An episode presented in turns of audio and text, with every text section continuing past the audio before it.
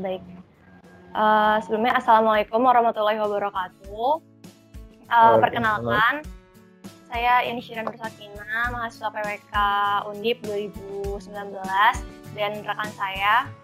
Nah, silakan memperkenalkan diri. Uh, nama saya Nanta Fajar dari PWK 2019 juga. Ya Pak, jadi uh, seperti yang sebelumnya sudah saya jelaskan ke Bapak, ini adalah program kerja ADP Pak. Nah untuk uh, tema kali ini uh, kami membawakan uh, tema tentang MKP Lab Pengembangan Kota seperti itu. Uh, apa boleh langsung kita mulai ke pertanyaan pertama Pak?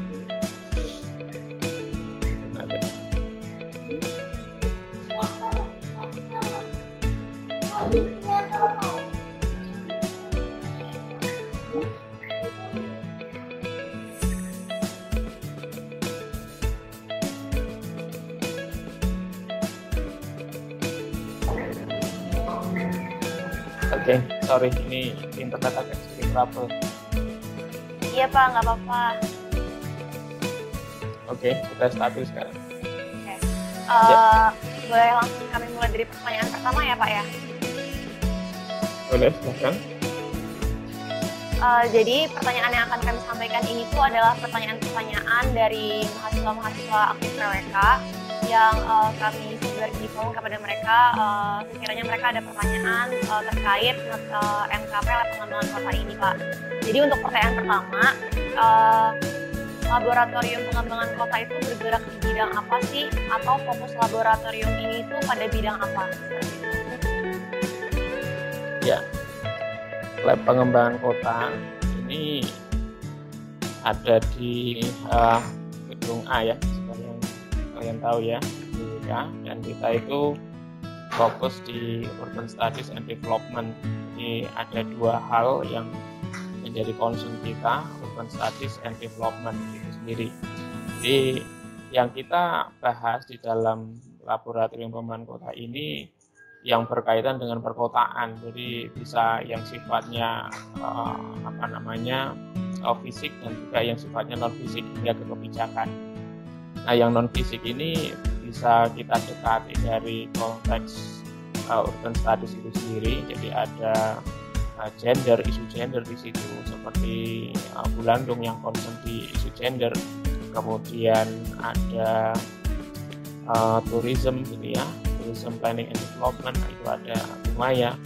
Kemudian ada perumahan dan permukiman. Nah, itu ada Bu Sunardi dan juga uh, Prof Nani ya itu fokus yang sifatnya uh, developmentalisme ya. Jadi yang sifatnya ke pembangunan yang sifatnya non fisik.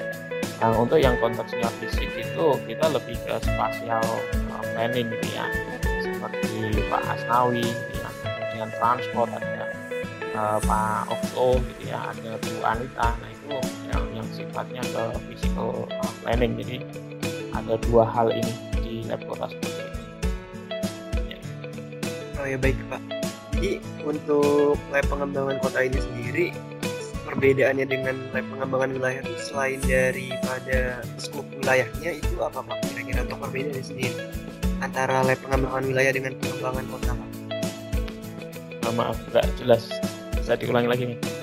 Eh, jadi untuk perbedaan lab pengembangan wilayah dan lab pengembangan kota sendiri selain dari skop wilayahnya yang wilayahnya wilayah yang kota yang kota selain perbedaan itu kira-kira apa perbedaan antar lab ini? Oh yang membedakan itu besar ya. Hanya antar lab itu ya. Uh, mungkin hanya konsentrasinya saja yang mungkin akan lebih uh, kita akan fokus ke mana ya. seperti lab klimatika mereka lebih fokus ke uh, toolsnya ya rancang ke uh, desainnya gitu ya. Sini kita fokus di perkotaannya. Jadi kalau wilayah dia terus uh, membahas dari konteks yang luas gitu ya melihat satu hubungan antara satu wilayah dengan wilayah lain kemudian dia bisa menentukan bahwa satu kota itu akan fokus di sektor apa. Nah kita justru berpikir dari dalam. Jadi dari uh, si kota itu sendiri atau dari uh, lingkup internal perkotaan itu. Jadi bagaimana kita melihat uh, ya mungkin kalau anda bisa cek teorinya gitu ya kan ada doxiadis di situ ada men society kan misalnya seperti itu ya. Nah kita fokus di bagaimana kondisi manusianya bagaimana kondisi uh, permukimannya bagaimana kondisi uh, society-nya atau komunitasnya sampai ke uh, nature dan tata kelola gitu ya. Nah ini yang menjadi fokus kita. Jadi kita itu lebih ke internalnya internal perkotaannya tidak melihat atau mungkin kurang ya kurang memperhatikan bagaimana hubungan antara satu kota dengan kota lain nah hubungan ini yang mungkin akan lebih banyak dibahas di uh, lebih layak ya, karena mereka memang konsumnya bagaimana hubungan antar kota atau mungkin hubungan antara desa dan kota ya. menjadi concern mereka yang di kota nah, mungkin akan sedikit sedikit berbeda seperti itu. Baik Pak. Uh, kemudian pertanyaan selanjutnya itu uh, di dalam uh, lab pengembangan kota sendiri itu ada berapa MKP dan uh, MKP aja uh, MKP apa aja gitu Pak di dalamnya. Terus kegiatan-kegiatan uh, yang dilakukan di MKP MKP di lab pengembangan kota itu seperti apa Pak? Ya, di lab pengembangan kota itu sampai saat ini ada 9 MKP. Yang pertama MKP Perencanaan Pariwisata di pengampunya Ibu Maya Mayanti PhD kemudian MKP uh, PRPPK pengurangan resiko bencana berbasis komunitas. Ini saya yang mengelola di uh, koordinator mata kuliahnya kemudian perumahan berkelanjutan MKP perumahan berkelanjutan ini ada Prof. Nani kemudian ada MKP properti bagi MPR MPR itu masyarakat berpenghasilan rendah ini ada Pak Asnawi. Kemudian MKP UMKM berbasis rumah. Ini ada Bu Dona ya Bu Wido kemudian yang tadi sempat saya singgung ada MKP Gender dan Pembangunan ini Bu Landung Sariti kemudian MKP Manajemen Properti nah, ini ada Pak Ragil kemudian pemodelan transportasi nah ini cukup menarik ini mobil uh, transportasi ini ada Pak uh, Okto Kristianto Manulang dan juga dari lab rancang maaf lab geomatika ya ada Pak Anang kalau nggak salah atau Pak Pak Yudi. Nah ini ada lintas lab kemudian yang ter MKP kerjasama antar daerah. Nah untuk kegiatan di dalamnya ya mungkin uh, yang saya terlibat langsung gitu ya bisa bisa menjelaskan lebih detail. Jadi kayak misalnya perencanaan pariwisata Nah, di sini kita merencanakan pariwisata, tapi berbeda dengan uh, program studi khusus pariwisata. Kan ada juga itu yang perhotelan dan pariwisata. Nah, mereka lebih fokus di uh, hospitality. Jadi kalau kita lebih ke perencanaan dan pengembangan pariwisata. Jadi ini merupakan bagian dari perencanaan kota dan wilayah. Nah, ini yang dilakukan biasanya kita ada survei gitu ya di salah satu objek pariwisata. Kemudian uh, setelah survei mereka memberikan rekomendasi pengembangan pariwisata itu.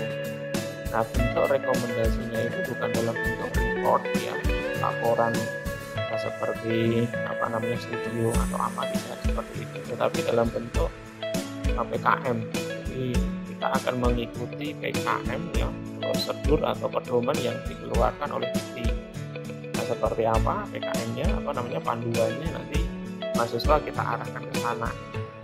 Sama dengan yang di RBBK RBBK ini pengurangan resiko bencana berbasis komunitas jadi bagaimana kita menggerakkan uh, komunitas gitu ya agar mereka itu bisa uh, bisa sustain ya bisa menghadapi bencana. Karena yang ter yang terbaik ya solusi terbaik untuk uh, menghadapi bencana itu sebenarnya. Ada di dua unsur ya. Pertama unsur bencananya itu sendiri gitu ya. Bagaimana kita prevent uh, disaster kemudian bagaimana masyarakat disiapkan. Nah produknya sama. Jadi masyarakat mahasiswa diminta untuk membuat laporan PKM dan mereka di uh, sangat direkomendasikan untuk namanya submit gitu ya di uh, di itu yang di um, sertifikat. Kemudian nah ini banyak sekali ini ada berapa ini? Sembilan ya. Kemudian yang uh, perumahan berkelanjutan ini sama. Jadi bagaimana kita mengidentifikasi suatu isu ya isu perumahan isu permukiman ya di suatu kota atau di suatu daerah bisa itu permukiman kumuh atau yang lain kemudian bagaimana kita bisa merekomendasikan memberikan rekomendasi gitu ya agar uh, perumahan itu bisa sustain. Nah ini nanti sama uh, Prof. Nani bentuknya seperti apa saya kurang begitu paham tetapi mungkin seperti ini report gitu ya laporan. Kemudian properti bagi MPR nah ini yang menarik sangat menarik karena uh, Pak Asnawi memang konsen di sini proyek-proyeknya juga di sini kemudian dapat uh, hibah ya dari bank bank Jateng, bank Mandiri dan macam-macam di sini dan dia juga memiliki riset center khusus ya khusus mengenai pengembangan perumahan basis um, masyarakat berpenghasilan rendah.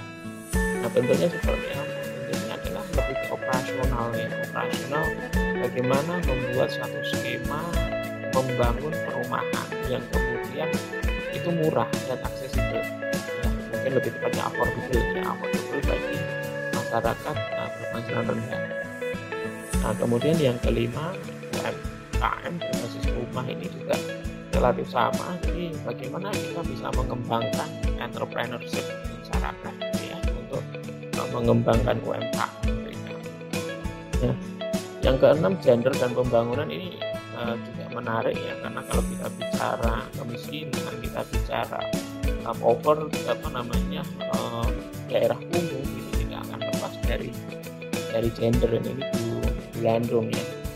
Bentuk reportnya seperti apa. Kalau tidak salah ini bentuknya uh, laporan gitu ya. Jadi mereka mensurvei kemudian mereka merekomendasikan suatu isu pembangunan dan gender di suatu uh, wilayah. Kemudian yang ketujuh manajemen properti.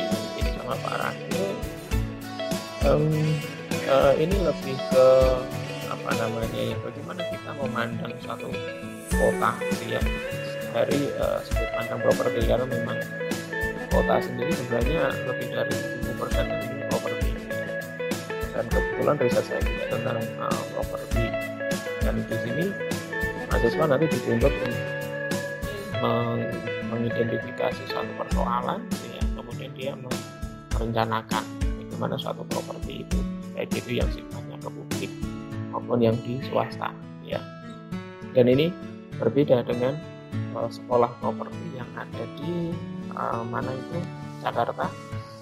Uh, Untar ya Universitas Taruman Negara. Mereka kan memang concernnya PWK-nya itu kan di properti tapi mereka ke uh, private ya kita ke public sektornya pemodelan transportasi ini sama Pak Pak Yudi atau mungkin sama Pak Anang ini saya kurang begitu paham sama Pak. Kalau dari kota ada Pak Oku yang pasti dia modelkan di suatu manajemen apa namanya ya rekayasa lalu lintas gitu ya uh, memanfaatkan berbagai alat analisis tools gitu ya pasti ada suatu pemodelan pemodelan pasti menggunakan tools gitu ya entah itu menggunakan big data atau mungkin machine learning seperti yang sekarang dikembangkan oleh Pak Anang gitu ya untuk mensimulasikan suatu uh, transportasi di suatu kota.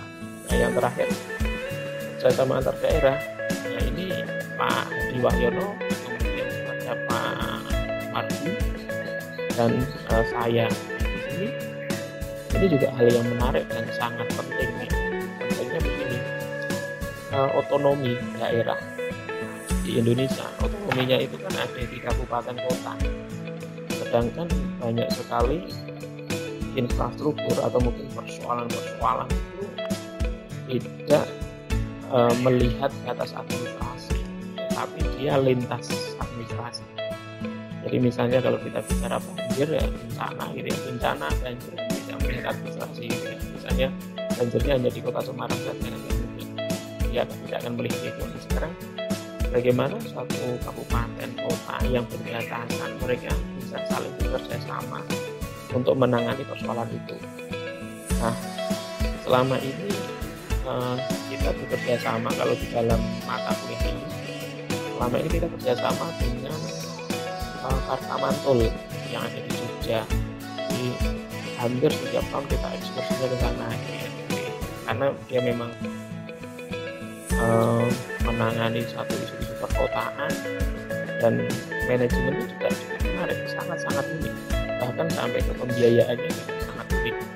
Ada satu karena mereka bersama tiga kabupaten kota gitu ya.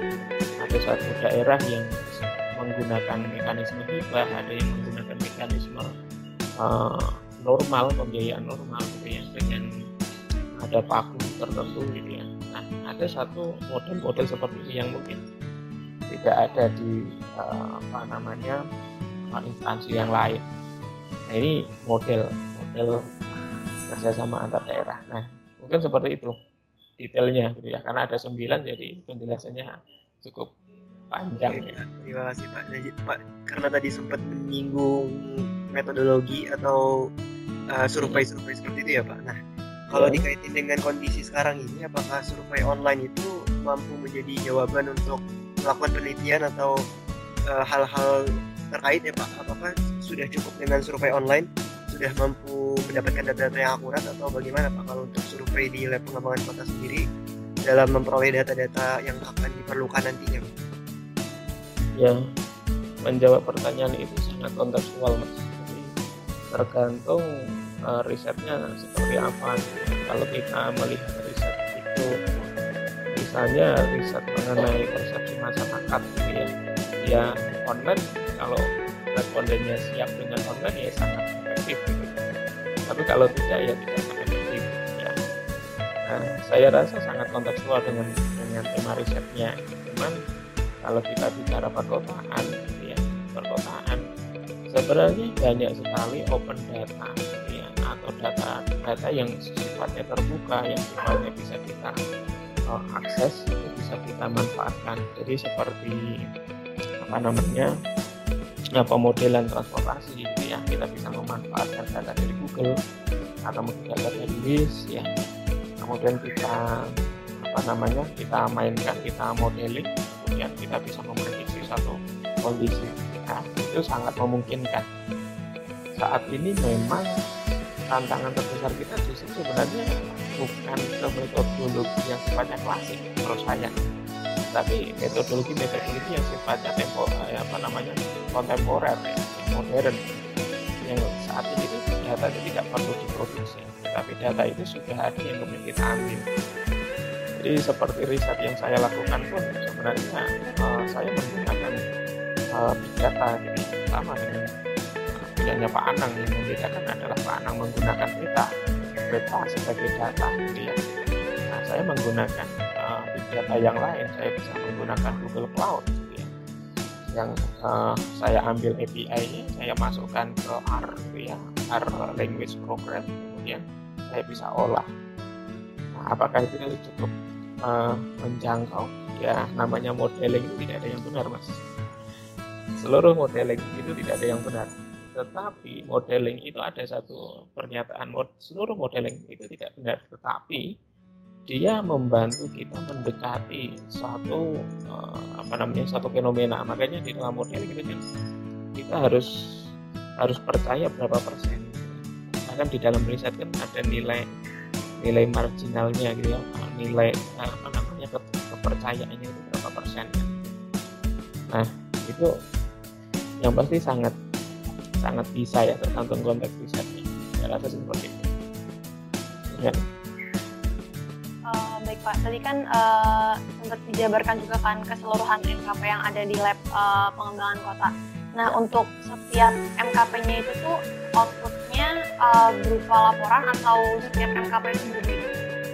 Uh, saya rasa berbeda, sangat berbeda. Jadi seperti yang tadi sudah saya singgung sebenarnya, kayak RBTK kemudian pariwisata ya nah itu outputnya ke PKM jadi memang kita mendukung program dari pemerintah terutama dari DIPI dan juga dari UNDIP gitu ya. Dari UNDIP untuk mengembangkan PKM mahasiswa. Jadi mata kuliah itu kita desain untuk membantu mahasiswa mencari ide-ide kreatif yang kemudian bisa mereka buat dalam bentuk PKM. Nah PKM kan Anda tahu sendiri ada PKM PT ya, ada tertulis, ada AI gitu ya, kemudian ada apa namanya pengabdian masyarakat ada entrepreneurship gitu ya. ya itu tergantung mahasiswa jadi yang pasti kita mencoba untuk mengelaborasi dari satu program yang begitu besar di IPI ke mata kuliah. Nah itu ada di RPPK ada di gender and development kemudian ada di pariwisata nah untuk MKP yang lain seperti ya, kerjasama antar daerah mereka bentuknya laporan seperti biasa. Jadi sangat sangat berbeda. Jadi kalau untuk tadi di awal sempat disinggung perbedaan antara lab wilayah dengan lab pengembangan kota ya Pak. Nah kalau untuk lab perancangan kota sendiri Pak dengan lab pengembangan kota sendiri yang notabene dalam satu lingkup wilayah yang sama itu pembagian ranah itu seperti apa ya Pak? Atau perbedaannya antara kedua lab ini Pak? Baik rancang kota maupun pengembangan kota Pak? Ya sebenarnya kalau kita mencari perbedaan di antar lab gitu ya itu uh, ya sedikit banyak sulit kita mencari ya. Karena kita pasti akan bersinggungan. Lab kota dengan lab wilayah akan bersinggungan. Lab kota dengan uh, klimatika akan bersinggungan lab kota dengan rancang juga akan bersinggungan gitu ya jadi kalau kita mencari perbedaannya relatif lebih sulit ya. Sebenarnya. Tetapi memang pasti ya pasti ada ya. Adanya di sini. Jadi kalau dirancang memang mereka fokusnya di urban design tiga dimensi lah gitu ya. Mereka mendesain suatu kota. Bagaimana mereka bisa mencari suatu makna kota dari apa namanya dari elemen elemen rancang kota misalnya seperti itu kita bermain di dua dimensi. Nah tiga dimensi ranahnya rancang kita ada di dua, dua dimensi. Bahkan kita juga bermain di ranah non fisik kan tadi. Saya singgung tentang gender kita bicara tentang policy kita bicara tentang uh, property gitu kan. Itu uh, non fisik juga kadang. Jadi yang mungkin proporsinya saya rasa proporsi uh, tiga dimensi itu rancang lebih kuat gitu ya. Dan hampir setiap tahun kan mereka uh, memiliki kejuaraan ya mahasiswa yang ikut studi rancang itu wah masuk ke uh, apa namanya lomba nasional kan pasti juara hebat hebat terusnya itu harus dikembangkan gitu ya. Uh, di uh, pengembangan kota itu lebih berdimensi saya rasa itu yang mungkin sedikit membedakan tapi persamaannya banyak banget kalau perbedaannya. Ya. Baik pak. Lanjut uh, kan tadi sempat ada uh, aku uh, agak tertarik nih pak sama uh, MKP yang pariwisata itu pak tadi. Nah kalau misalnya untuk MKP pariwisata itu uh, kalau misalnya offline itu berarti uh, apa namanya uh, ada kayak survei jalan-jalannya gitu ya pak atau gimana? Yang pariwisata ya. Kalau pariwisata saya rasa anda bisa cek di YouTube ya.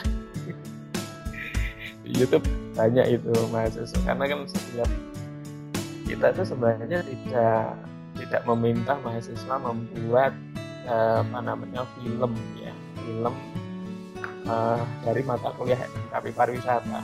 Tapi mereka itu berinisiatif sendiri gitu ya untuk membuat uh, film itu. Jadi saya rasa itu bisa anda cari di uh, YouTube gitu ya. Yang pasti memang ya ada jalan-jalannya itu pasti gitu ya.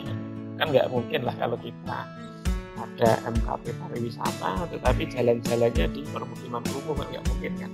Kan sangat nggak mungkin. Akan sangat berbeda kalau permukiman kumuh itu sekarang menjadi objek wisata seperti kampung pelangi misalnya atau mungkin kampung apa itu di Malang gitu ya. Itu sangat mungkin gitu ya nah di situ kita itu mencari sebenarnya kita belajar betul-betul belajar bagaimana masyarakat itu bisa apa namanya berkembang ya. Mereka yang tadinya tidak memiliki pengetahuan sama sama sekali tentang pariwisata kemudian mereka bisa berkembang sedemikian rupa mengembangkan pariwisata yang itu di luar dunia mereka.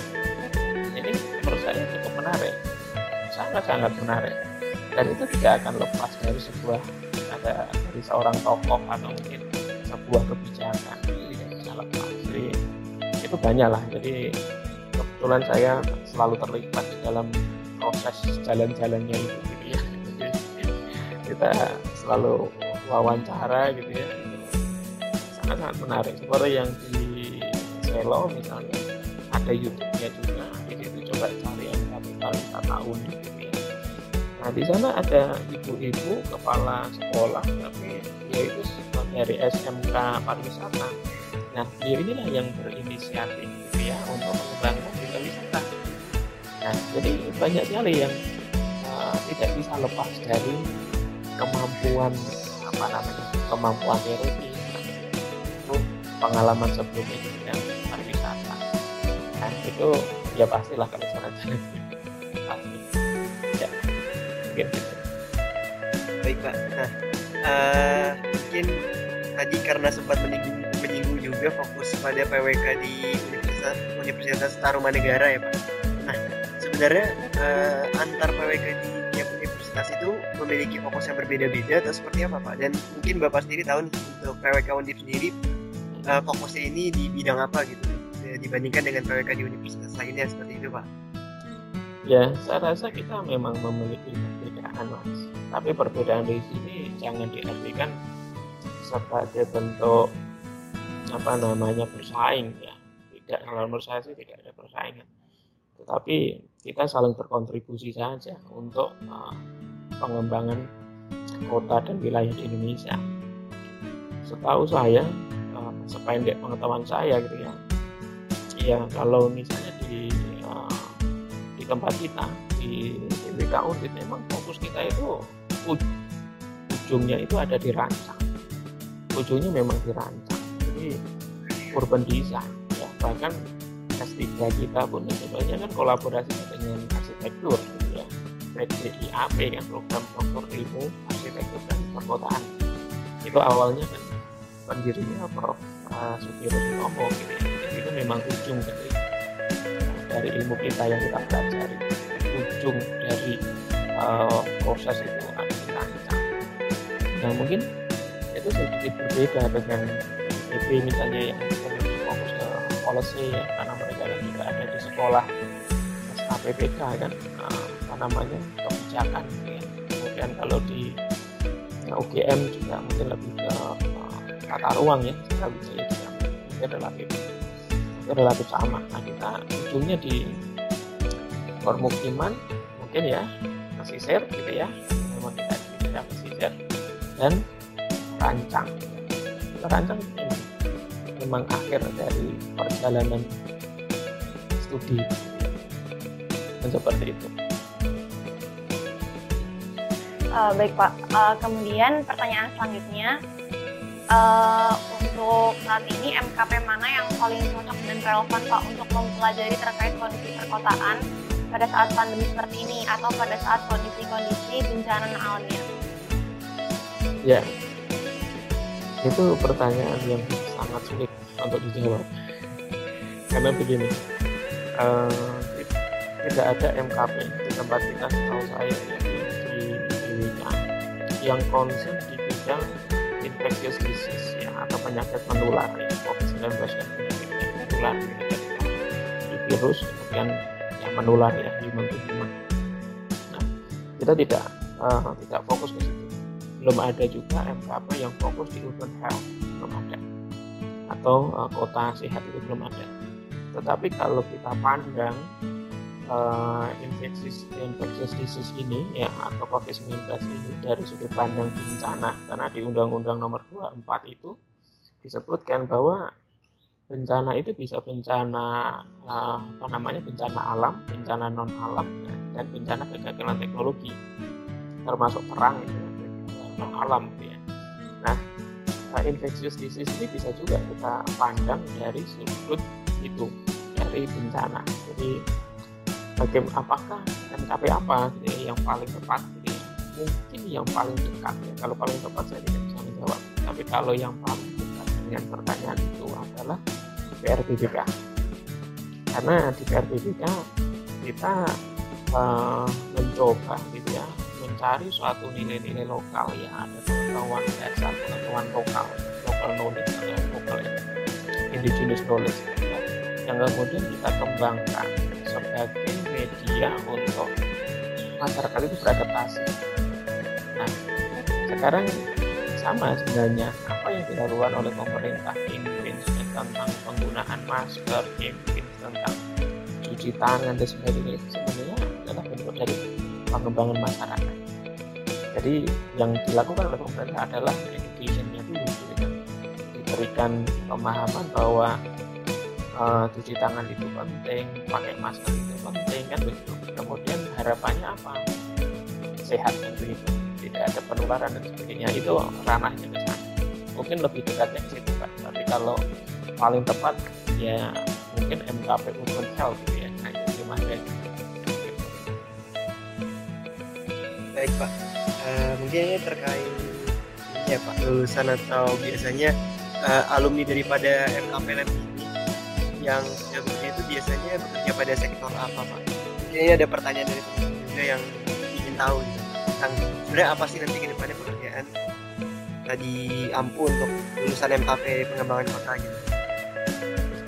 Kalau kita dengan pekerjaan gitu ya sebenarnya kontribusi MKP di dalam pekerjaan uh, mungkin tidak begitu besar ya. Karena MKP itu didesain dibuat itu kan sebenarnya untuk membantu mahasiswa guna men, apa namanya ya mencari ide-ide penelitian untuk tugas akhir. Sebenarnya seperti itu jadi ini menjadi ruang-ruang ya ruang-ruang kecil ruang-ruang teoritis ruang-ruang praktis untuk mahasiswa yang concern ke situ. Nah kalau relatednya dengan pekerjaan ya pasti lebih lebih condong ke lulusannya sebenarnya lulusan PWK kan begitu. Tetapi memang ya kalau misalnya uh, mencontoh ya dari beberapa yang sudah ya. Misalnya mahasiswa yang uh, mengambil MKP BRPPK sebagai contoh ya. Itu sangat relevan jika mereka itu mengambil pekerjaan-pekerjaan di bidang NGO seperti di UNDP atau mungkin di UNEP ya United Nations Environmental Program misalnya atau mungkin di World Bank atau mungkin di Mercy Corps ya Anda pasti kenal tuh Mercy Corps ya karena beberapa kali masuk ke kampus kita. Dan ada senior anda juga yang sekarang bekerja di ada dua orang setahu saya. Atau mungkin uh, bisa juga di lembaga-lembaga uh, dunia yang lain CIZ sebagainya. Karena uh, di dalam proyek-proyek mereka di dalam penanganan bencana itu pasti ada dua arah. Arah arah pertama adalah dari policy dari kebijakan. Arah kedua adalah dari bottom ya dari up yaitu dari masyarakat itu. Mungkin itu bisa menjadi salah satu uh, pendukung gitu ya. Kebetulan sebelum saya bekerja di Undip saya juga bekerja di ya, internasional NGO kayak di, di UNDP gitu ya. Dan fokus pekerjaan saya juga di uh, CBDRN Community Based Risk Management. Itulah pengalaman yang kemudian saya bawa menjadi uh, NKP nah untuk yang lain misalnya properti. Wah itu banyak sekali. Ya yang properti. Nah itu uh, seperti Pak Asnawi ya membangun properti gitu ya. Pengembang berkaitan dengan uh, MPR ya. Atau mungkin bisa juga yang bekerja di perumnas. Ya. karena perumnas juga membangun apa, perumahan untuk MPR nah, itu juga akan sangat kaitan modelan transport ya itu dengan uh, mereka yang berkecimpung di pemodelan transportasi di konsultan misalnya atau mungkin mereka bekerja di Transjakarta atau mungkin di apa namanya Bapeda ya di pengambil kebijakan itu sangat sangat relevan. Tetapi sekali lagi yang paling relevan itu sebenarnya lulusannya ya bukan MKP-nya anak PBK itu bisa kerja di mana? Nah itu yang lebih, lebih relevan karena dulu saya S1 saya juga ambilnya properti saya ambilnya properti sama Pak Rakil tetapi pekerjaan saya kan di bencana dulu kan begitu. Jadi kalau saya kaitkan antara MKP dengan pekerjaan tidak akan relevan. Tapi kalau saya kaitkan antara saya lulusan PWK dengan pekerjaan saya wah itu sangat relevan. Sangat sangat pertama kali saya bekerja di UNDP pertama kali itu juga saya disodorkan dokumen RT kemudian mereka minta tolong baca RT dan apa yang bisa kita bantu dari sisi uh, internasional NGO untuk untuk itu? Misalnya ya mungkin seperti itu mas. Dan mbak? Uh, baik pak. Uh, ini kita langsung ke pertanyaan terakhir aja ya pak. Uh, di pertanyaan terakhir itu uh, ada pertanyaan uh, karakteristik mahasiswa yang seperti apa yang sekiranya cocok untuk mengampu MKP uh, pada pengembangan kota sebelumnya kan kita pernah uh, diskusi juga nih Pak sama Bu Mada dan lab wilayah dan itu Bu Mada di situ menjelaskan kalau misalnya uh, mungkin kalau untuk wilayah itu mahasiswanya mungkin tipe-tipe yang suka baca mungkin gitu. Nah kalau menurut Bapak uh, untuk uh, mahasiswa yang mungkin nantinya bakal memilih uh, lab pengembangan kota atau misalnya yang udah udah ada sebelumnya tuh kira-kira karakteristiknya itu yang seperti apa ya Pak? Kalau menurut Bapak? Menurut saya karena berkaitan dengan output ya saya sih melihatnya dari output setiap MKP jadi ada beberapa MKP yang seperti saya sampaikan itu kan mencoba untuk uh, mengajak mahasiswa uh, membuat PKM gitu ya program kreativitas dengan mahasiswa. Jadi karakter mahasiswa yang seperti apa? Yang menurut saya yang kreatif. Nah mahasiswa yang kreatif itu seperti apa? Mahasiswa yang problem solver. Karena saya lihat ya di PKM PKM yang lolos itu memang solutif. Mereka memberikan solusi-solusi gitu ya berdasarkan perspektif mereka dan ketika yang begitu luas hal-hal yang mungkin kita anggap sepele. Dan tetapi itu solutif sebagai contohnya salah satu pemenang Timnas tahun 2018 dari kedokteran UI dia memberikan uh, PKM uh, pengabdian masyarakat ya. Pengabdian masyarakat itu berupa uh, imunisasi Pak. imunisasi kan bukan hal yang baru kan imunisasi. Tapi menjadi hal yang menarik karena imunisasinya itu dilakukan di masyarakat kumuh di permukiman kumuh maksud saya. Permukiman kumuh itu kan permukiman ya sebagian ya yang ada di Jakarta. Itu kan permukiman ilegal kita nggak tahu mereka itu KTP-nya mana. KTP Semarang mungkin KTP Wonogiri atau KTP mana. Yang artinya mereka tidak akan terakomodasi oleh kebijakan pemerintah Jakarta dari KTP-nya itu saja. Tapi mereka itu kan manusia yang membutuhkan ya apa namanya pelayanan kesehatan. Nah ini kan salah satu isu yang cukup menarik kreatif. Jadi hal yang hal yang biasa tetapi dilakukan pada satu kelompok atau unit yang mungkin tidak banyak orang diperhatikan. Itu salah satu contohnya. Nah misalnya seperti itu. Atau mungkin di tempat kita di PWK bisa juga misalnya begini. Kalau kita tahu kan nah, di kota-kota itu eh, ancaman bencana paling besar di tempat kita di Indonesia itu apa banjir hampir di seluruh kota. Kenapa? Ya karena kota yang ada di Indonesia itu kebanyakan berada di pertama kalau tidak di pesisir, kedua di daerah delta. Jadi dan itu kan daerah yang pasang surut banjir, ya, pasang surut air. Nah sedangkan satu persoalan sekarang investasi kita membangun kota itu di daerah yang rawan rawan banjir.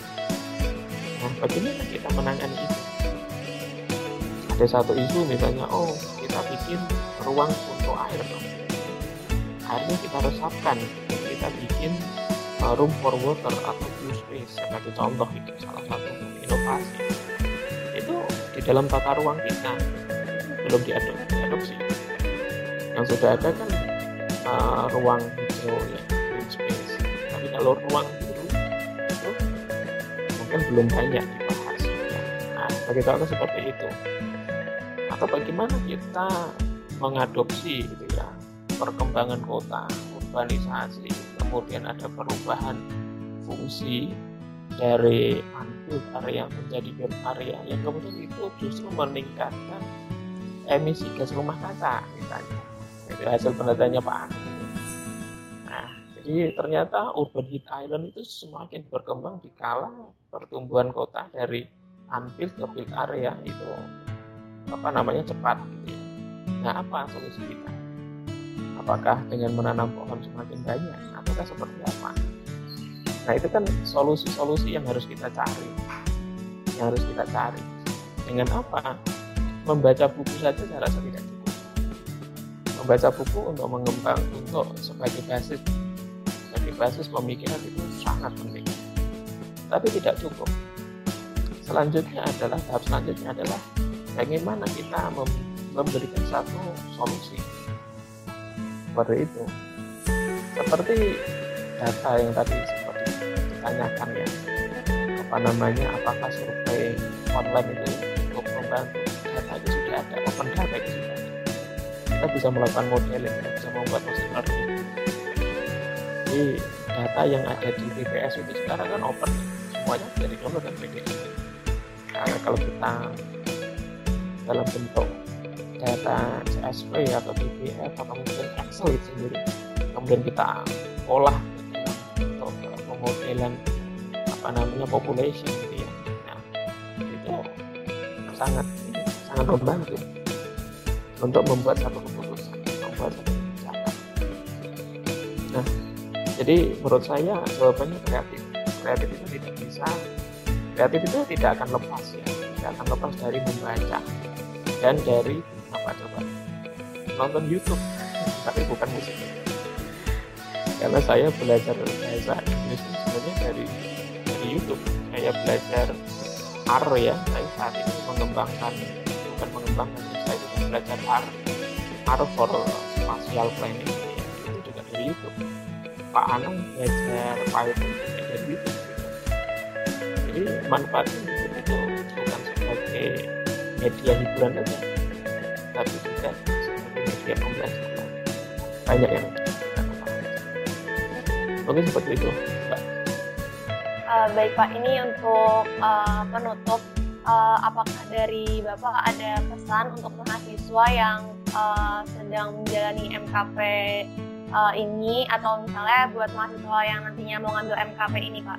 Pesan dari Bapak khusus. Pesannya apa ya? Pesannya kalau Rama begini. Um, saya melihat bahwa upaya kita ya upaya kita untuk mengajak mahasiswa berpikir kreatif yang kemudian dibuat dalam bentuk uh, laporan PKM itu kadang terkendala. Salah satu kendalanya adalah di administrasi. Jadi PKM itu dibuka. Kalau tidak salah di bulan September.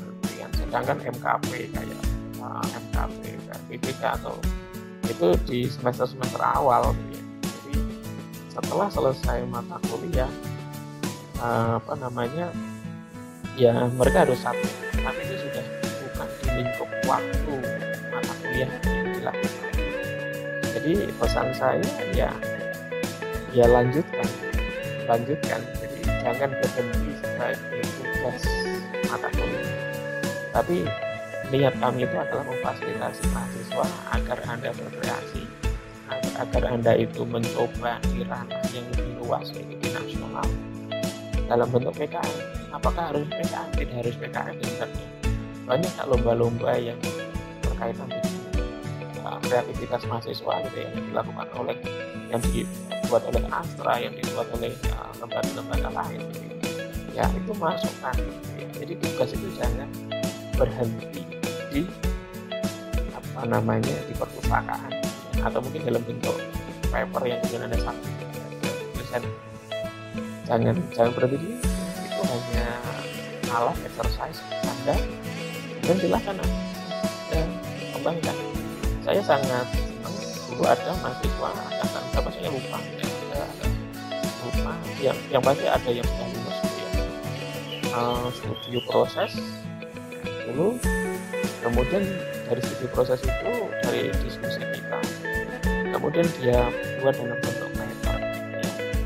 kemudian dia presentasikan di Plano Cosmo di ITB di International Conference. Studi proses studi proses itu berarti semester 4 coba nah, mahasiswa semester 4 ya cewek-cewek berlima hampir empat berlima saya lupa mereka pergi ke Bandung mereka presentasi di depan banyak orang in English tentunya dan sudah terbit saya melihat artikelnya sudah terbit di uh, IOP nah itu yang saya yang saya apresiasi mahasiswa mahasiswa yang kreatif seperti itu jadi jangan berhenti di tugas mata kuliah. Tapi bagaimana anda bisa menggunakan tugas itu untuk mengembangkan diri anda? Karena kan seperti itu kan bisa masuk ke CV gitu ya. Dan di saat anda lulus gitu kan CV anda sudah oh ini dulu pernah ikut international conference nih. Kebetulan anda uh, mau melanjutkan S2 misalnya LPDP dia akan melihat ini konsep terhadap riset misalnya itu kalau misalnya mau lanjutkan S2 kalau anda misalnya masuk ke LIPI atau misalnya anda masuk ke Semeru tahu Semeru ya? Semeru itu atau di URDI ya? URDI itu apa namanya lembaga riset ya lembaga riset. Jadi Semeru itu juga lembaga riset tentang kemiskinan nah dia juga akan melihat namanya lembaga riset yang dilihat apa ya pasti sih yang berkaitan dengan riset. Kan begitu. Nah itu akan sangat membantu anda mendapatkan mimpi anda bahkan mimpi anda di pekerjaan atau mimpi anda di pendidikan nah itu harapan saya gitu Terima kasih Pak. Mungkin tadi jadi penutup ya Pak pada sharing-sharing kita hari ini. Terima kasih untuk Pak Syarif. Mohon maaf juga Pak kalau misalnya mengganggu waktu istirahat siangnya. Uh, dari aku terima kasih. Mungkin dari Irna ada yang mau disampaikan? Uh, iya, uh, kurang lebih sama Pak. Terima kasih banyak udah meluangkan waktunya. Uh, semoga ilmu-ilmu uh, yang tadi udah Bapak uh, share ke kita, itu nanti bisa kita uh, share ke teman-teman mereka juga. Uh, bisa bermanfaat buat uh, uh, mahasiswa PWK atau kalau misalnya videonya bisa lebih trending lagi mungkin bisa buat PWK di seluruh Indonesia gitu Pak. Terima kasih banyak sekali Pak untuk waktunya. Ya, saya juga berterima kasih ini saya baru sama anak-anak sama keluarga gitu ya. Mereka bareng-bareng kali ya baru main jadi hari Sabtu. Waduh, seru banget Pak. ya, ya baik Pak. Mungkin uh, cukup sekian Pak. Uh, salam sehat juga, sehat selalu untuk Bapak dan keluarga. Uh, harapannya ya walaupun pandemi seperti ini, sharing-sharing itu tidak menjadi uh, batas atau sekat kita lah, tetap ada sharing-sharing yang yang bisa kita lakukan sebagai bentuk informasi gitu. Dari saya cukup sekian Pak. Uh, terima kasih. Assalamualaikum. Waalaikumsalam. Assalamualaikum. Um,